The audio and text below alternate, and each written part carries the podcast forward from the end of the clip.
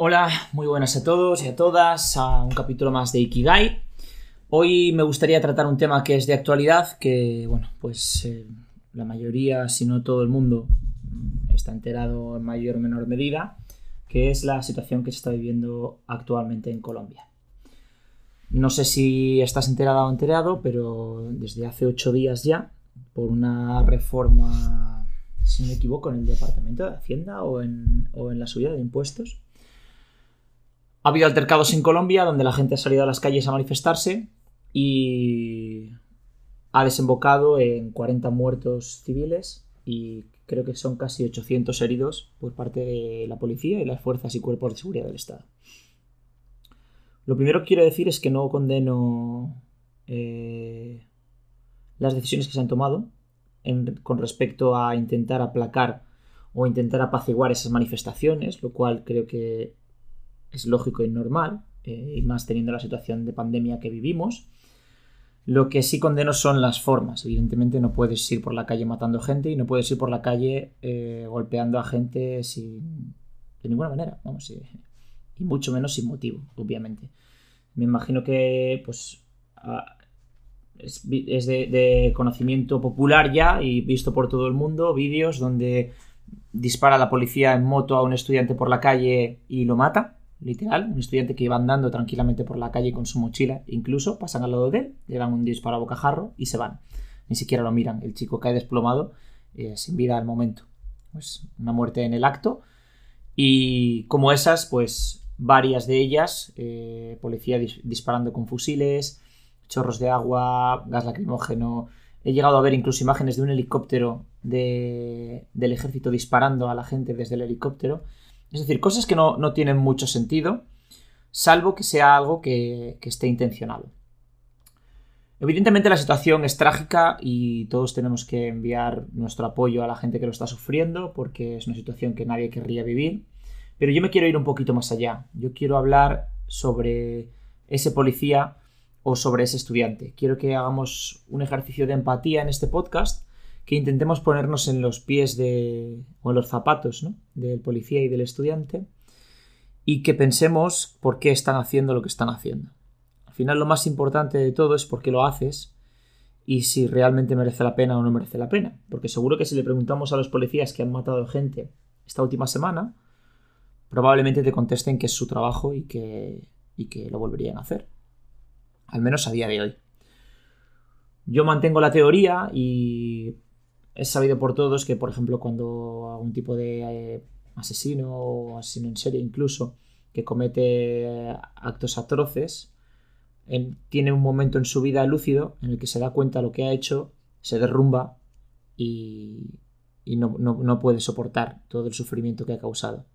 Y la sensación que me da a mí con esto que está pasando en Colombia es que es exactamente lo mismo.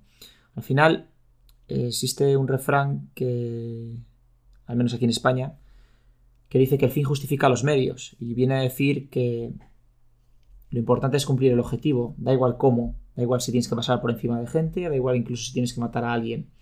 Y aquí el fin está claro, que es parar las manifestaciones, y ese fin está justificando los medios, que es llegar a matar gente. Un policía normal, de 35 años, con su mujer y su hijo en casa, que sale de su casa para ir a trabajar, para enfundarse el uniforme, donde su comisario o su inspector le arenga con una charla motivacional diciéndole que hay que parar esas manifestaciones violentas, sea como sea, que son un peligro para la sociedad, tenemos que proteger a los civiles, pero lo que no se dan cuenta es que son civiles también y que están protestando de pleno derecho. Obviamente tampoco defiendo las manifestaciones violentas que agreden a policías, etcétera, etcétera. Eso ya es un conflicto y lo trataremos después, pero vamos a ponernos primero en los zapatos de ese policía que, arengado por su superior, sale a las calles, se encuentra con una masa de gente, de miles de personas frente a él, varias de ellas incluso insultándola, lanzándole objetos, y ese policía en ese momento solo está pensando en el objetivo, en que tiene que pararlo sea como sea, solo escucha órdenes y está pensando en que termine la jornada, en ir para casa con el objetivo cumplido. Que lo que quiero decir con esto es que no está allí, no está en la manifestación. no está plenamente consciente. En su mente solo está el objetivo y en su mente solo está lo que tiene que hacer para eliminar ese objetivo, que es lo que sea. Si ese policía, en lugar de estar pensando plenamente y conscientemente en el objetivo, estuviese en el momento, estuviese aquí y ahora, delante de los manifestantes, es muy difícil que, siendo consciente, mirando a los ojos a quien tienes delante, por mucho que te esté tirando una piedra, le dispares. Es muy difícil que intentes quitarle la vida a una persona porque te enfade, porque sea un manifestante y esté enfadado, o por lo que sea. Es que es muy difícil. Intentaros poneros en ese lugar del policía. Imaginaros que tenéis delante una persona que está protestando, que se está increpando. Como mucho, te pueden entrar ganas de darle 4 porrazos y de llevártelo detenido y de que le caiga una buena multa, o incluso, si la ley lo permite, que se lo lleven a la cárcel, como mucho. Pero a una persona normal, a una persona que no tenga ningún tipo de enfermedad, no se le pasa por la cabeza disparar a alguien desarmado. Cualquier cosa, una bola de goma o una bala, no se le pasa por la cabeza. Párate a pensarlo, razónalo y respóndete a ti mismo, a ti misma, a ver si a ti se te pasaría por la cabeza. Espero que no. Yo no podría mirar a alguien a los ojos con un palo, con una piedra o con una botella y pegarle un tiro y matarlo. Sería imposible. O sea, el otro día me encontré una araña en mi casa y no la pude matar. La tuve que sacar de casa con una servilleta. Pues como para matar a una persona que al final tiene esa empatía. Y yo supongo que en parte algunos de los policías se pondrán en el lugar de esa gente que está protestando por sus derechos y por un abuso que está haciendo el gobierno con ellos. No lo sé. Lo que quería compartiros sobre todo es que la causa de todo esto, de todas estas muertes, de todos estos incidentes, tanto ahora en Colombia como históricamente, es la inconsciencia. Es el no estar aquí y ahora. Es el tener tu conciencia en el futuro, no en el momento presente. Eso es lo que nos lleva a que no nos comportemos como lo que somos, como seres humanos, y a que no nos respetemos como lo que somos, como seres humanos. Al final, enfrente tienes un ser humano. No tienes ni un esquirol, ni un terrorista, es un ser humano. Igual que tú y que yo. Y algún día fue un niño, o algún día fue una niña. Es el hijo de alguien, es la mujer, es la nieta. Podría ser tu hermano, podría ser tu hermana o tu pareja.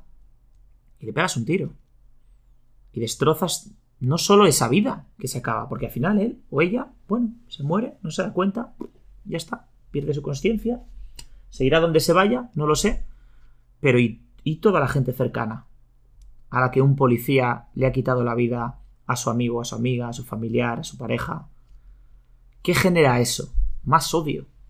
Al final lo que genera es que, por un acto de inconsciencia de las fuerzas y cuerpos de seguridad del Estado, que deberían estar más que preparados para gestionar este tipo de situaciones de manera proporcional, me refiero, hombre, yo entiendo que si te están tirando piedras, si te están dando con palos, pues salga el camión ese que sacan con chorros de agua y pues alguna persona puede salir magullada con algún golpe.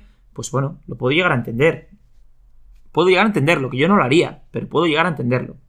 Pero matar a alguien, disparar bolas de goma a la cara para que la gente pierda un ojo, dar porrazos en la cabeza, no sé.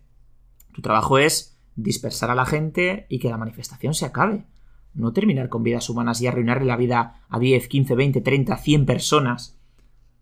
Han muerto 40 personas. ¿Cuánta gente de alrededor se va a quedar jodida para toda su vida porque un policía ha matado a su conocido, a su amigo, a su pareja? ¿Cómo te quedarías tú? Si por ir a una manifestación en pro de derechos o de una injusticia de una manera más o menos pacífica, porque probablemente muchos de los que han muerto, uno, ni siquiera estuviesen en la manifestación y simplemente pasasen por allí por lo que sea, porque le quedaba de camino al instituto, o le quedaba de camino al trabajo, o iban de compras. Dos, estaban en la manifestación y de manera pacífica, y se iban para casa andando tranquilamente. Y tres, estaban en la manifestación de manera violenta. Ninguno de los tres casos justifica una muerte. Ninguno de los tres. Y no quiero juzgar los actos. Quiero empatizar con ellos y entender por qué ha muerto gente. Y yo creo que ha muerto gente porque no estamos aquí y ahora. Pero no solo la policía, todos. No vivimos el presente. Vivimos pensando en un futurible que pueda llegar, que no lo sabemos, en cuando tenga esto seré feliz, o por qué he hecho esto otro, o en el presente. No vivimos nunca. Siempre futuro, que no existe, y pasado, que ya no existe. Esto al final nos ha llevado a catástrofes, a genocidios, a desastres, y lo más sorprendente, a matarnos los unos a los otros. Somos la única especie del planeta que se matan los unos a los otros por ideas. Por no empatizar. Por no estar aquí y ahora. La única. No hay ninguna otra especie. Y me dirás, claro, pero es que las otras especies no tienen el raciocinio tan elevado. Pues qué bendición. Que lo único que tienen que preocuparse es de comer, de reproducirse y de dormir. No tienen odio, no tienen rencor, no se les enquista dentro como a nosotros porque no sabemos gestionarlo. Igual es que no somos tan avanzados como creemos. Ahora vamos a ponernos en la piel de ese manifestante. Además de uno violento. No quiero ser condescendiente con los manifestantes porque no hay buenos ni malos aquí. Simplemente hay consecuencias a lo que estamos haciendo. Un manifestante que va con ganas de marcha y que quiere prepararla, y se prepara su mochilita con sus piedras, con sus cócteles molotov de casa, y bueno, sabe a lo que va, sabe que va a recibir, sabe que va a ser un día duro, pero su objetivo es que se les escuche, darle a esos cerdos, como dirían los norteamericanos, y hacer justicia, ¿no? Ese es el objetivo, por encima de todo. Y de la misma forma que el policía, el fin justifica los medios. Y agredir a un policía, que probablemente no vaya con intención de hacer nada, simplemente quiere hacer su trabajo, tenga a su mujer en casa esperándole, pero el manifestante no va con esas ideas. Le da igual. No conoce a quien tiene enfrente, entonces no le importa. No empatizo. A un cachorrito de perro no le voy a pegar, pero a un policía sí. Aunque sea la mejor persona del mundo, como no lo conozco, bueno, pues yo le pego. Porque tengo que cumplir mi objetivo, mi misión.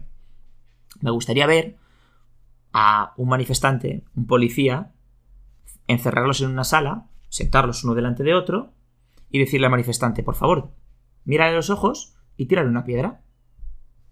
Hazlo. ¿Creéis que sería capaz? ¿Vosotros seríais capaz? ¿Vosotras seríais capaz? Yo no.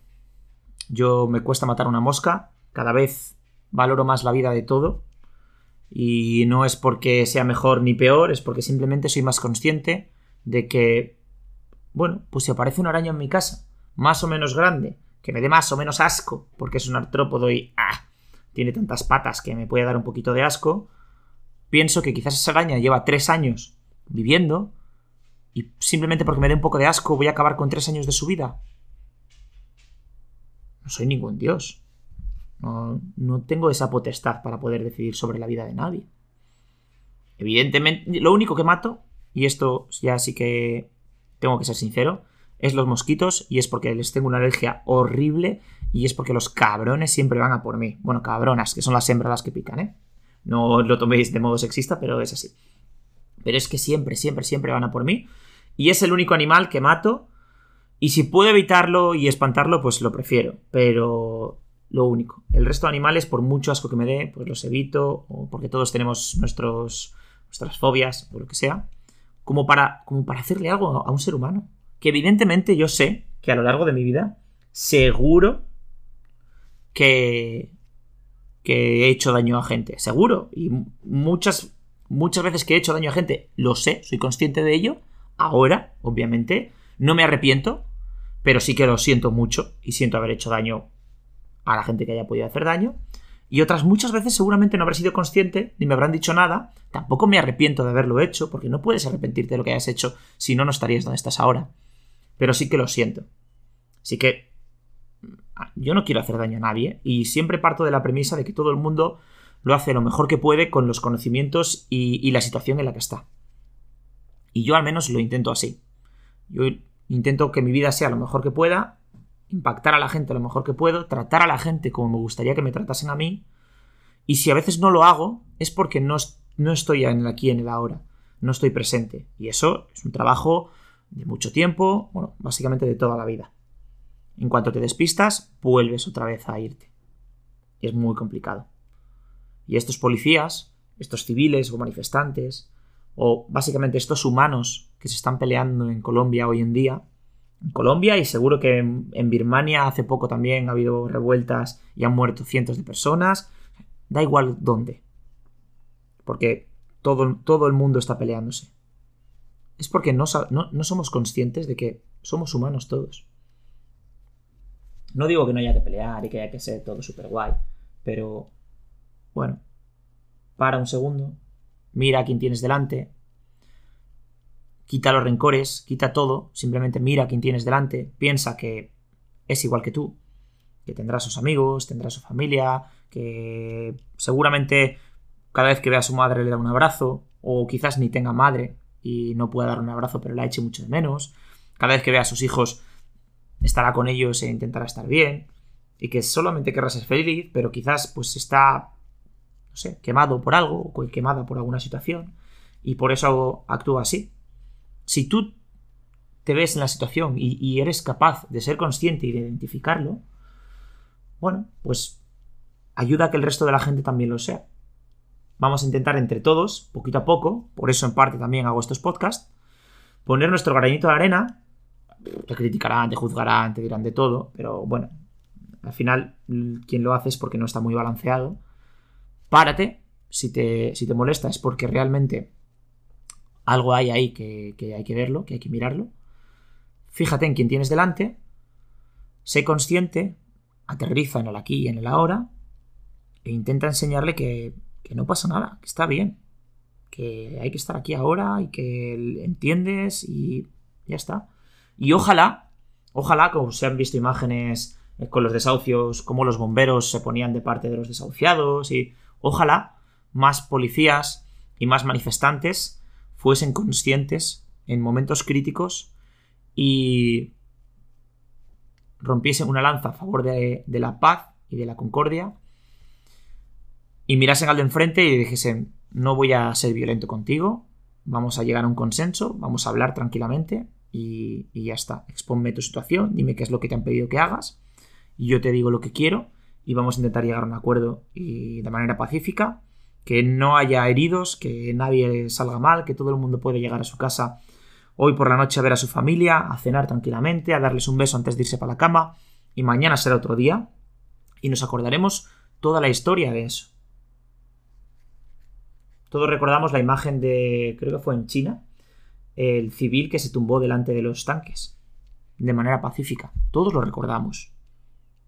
Es un acto de paz que evidentemente suele tener mucha más fuerza y mucho más impacto que un acto de guerra, porque ha habido 1000 guerras desde aquel momento y esa imagen es icónica. Así que nada, por mi parte poco más. Intentad estar presentes, intentad estar en el aquí, en el ahora. Eso os evitará pensar en que el fin justifica los medios. Si este mensaje te ha servido y crees que, bueno, a alguien más le puede servir, pues compártelo, comparte mis podcasts. Al final es la manera de la que yo puedo llegar a más gente. Estoy encantadísimo cómo me ha acogido la comunidad estadounidense. Me he sorprendido muchísimo. Supongo que habrá mucho hispanohablante que le guste lo que hago. Y nada, pues en la descripción tenéis mis redes sociales, la página web ikigai.net. Si queréis contactar conmigo, lo podéis hacer mediante correo electrónico, en redes sociales, tanto en Instagram como en Twitter como en Facebook.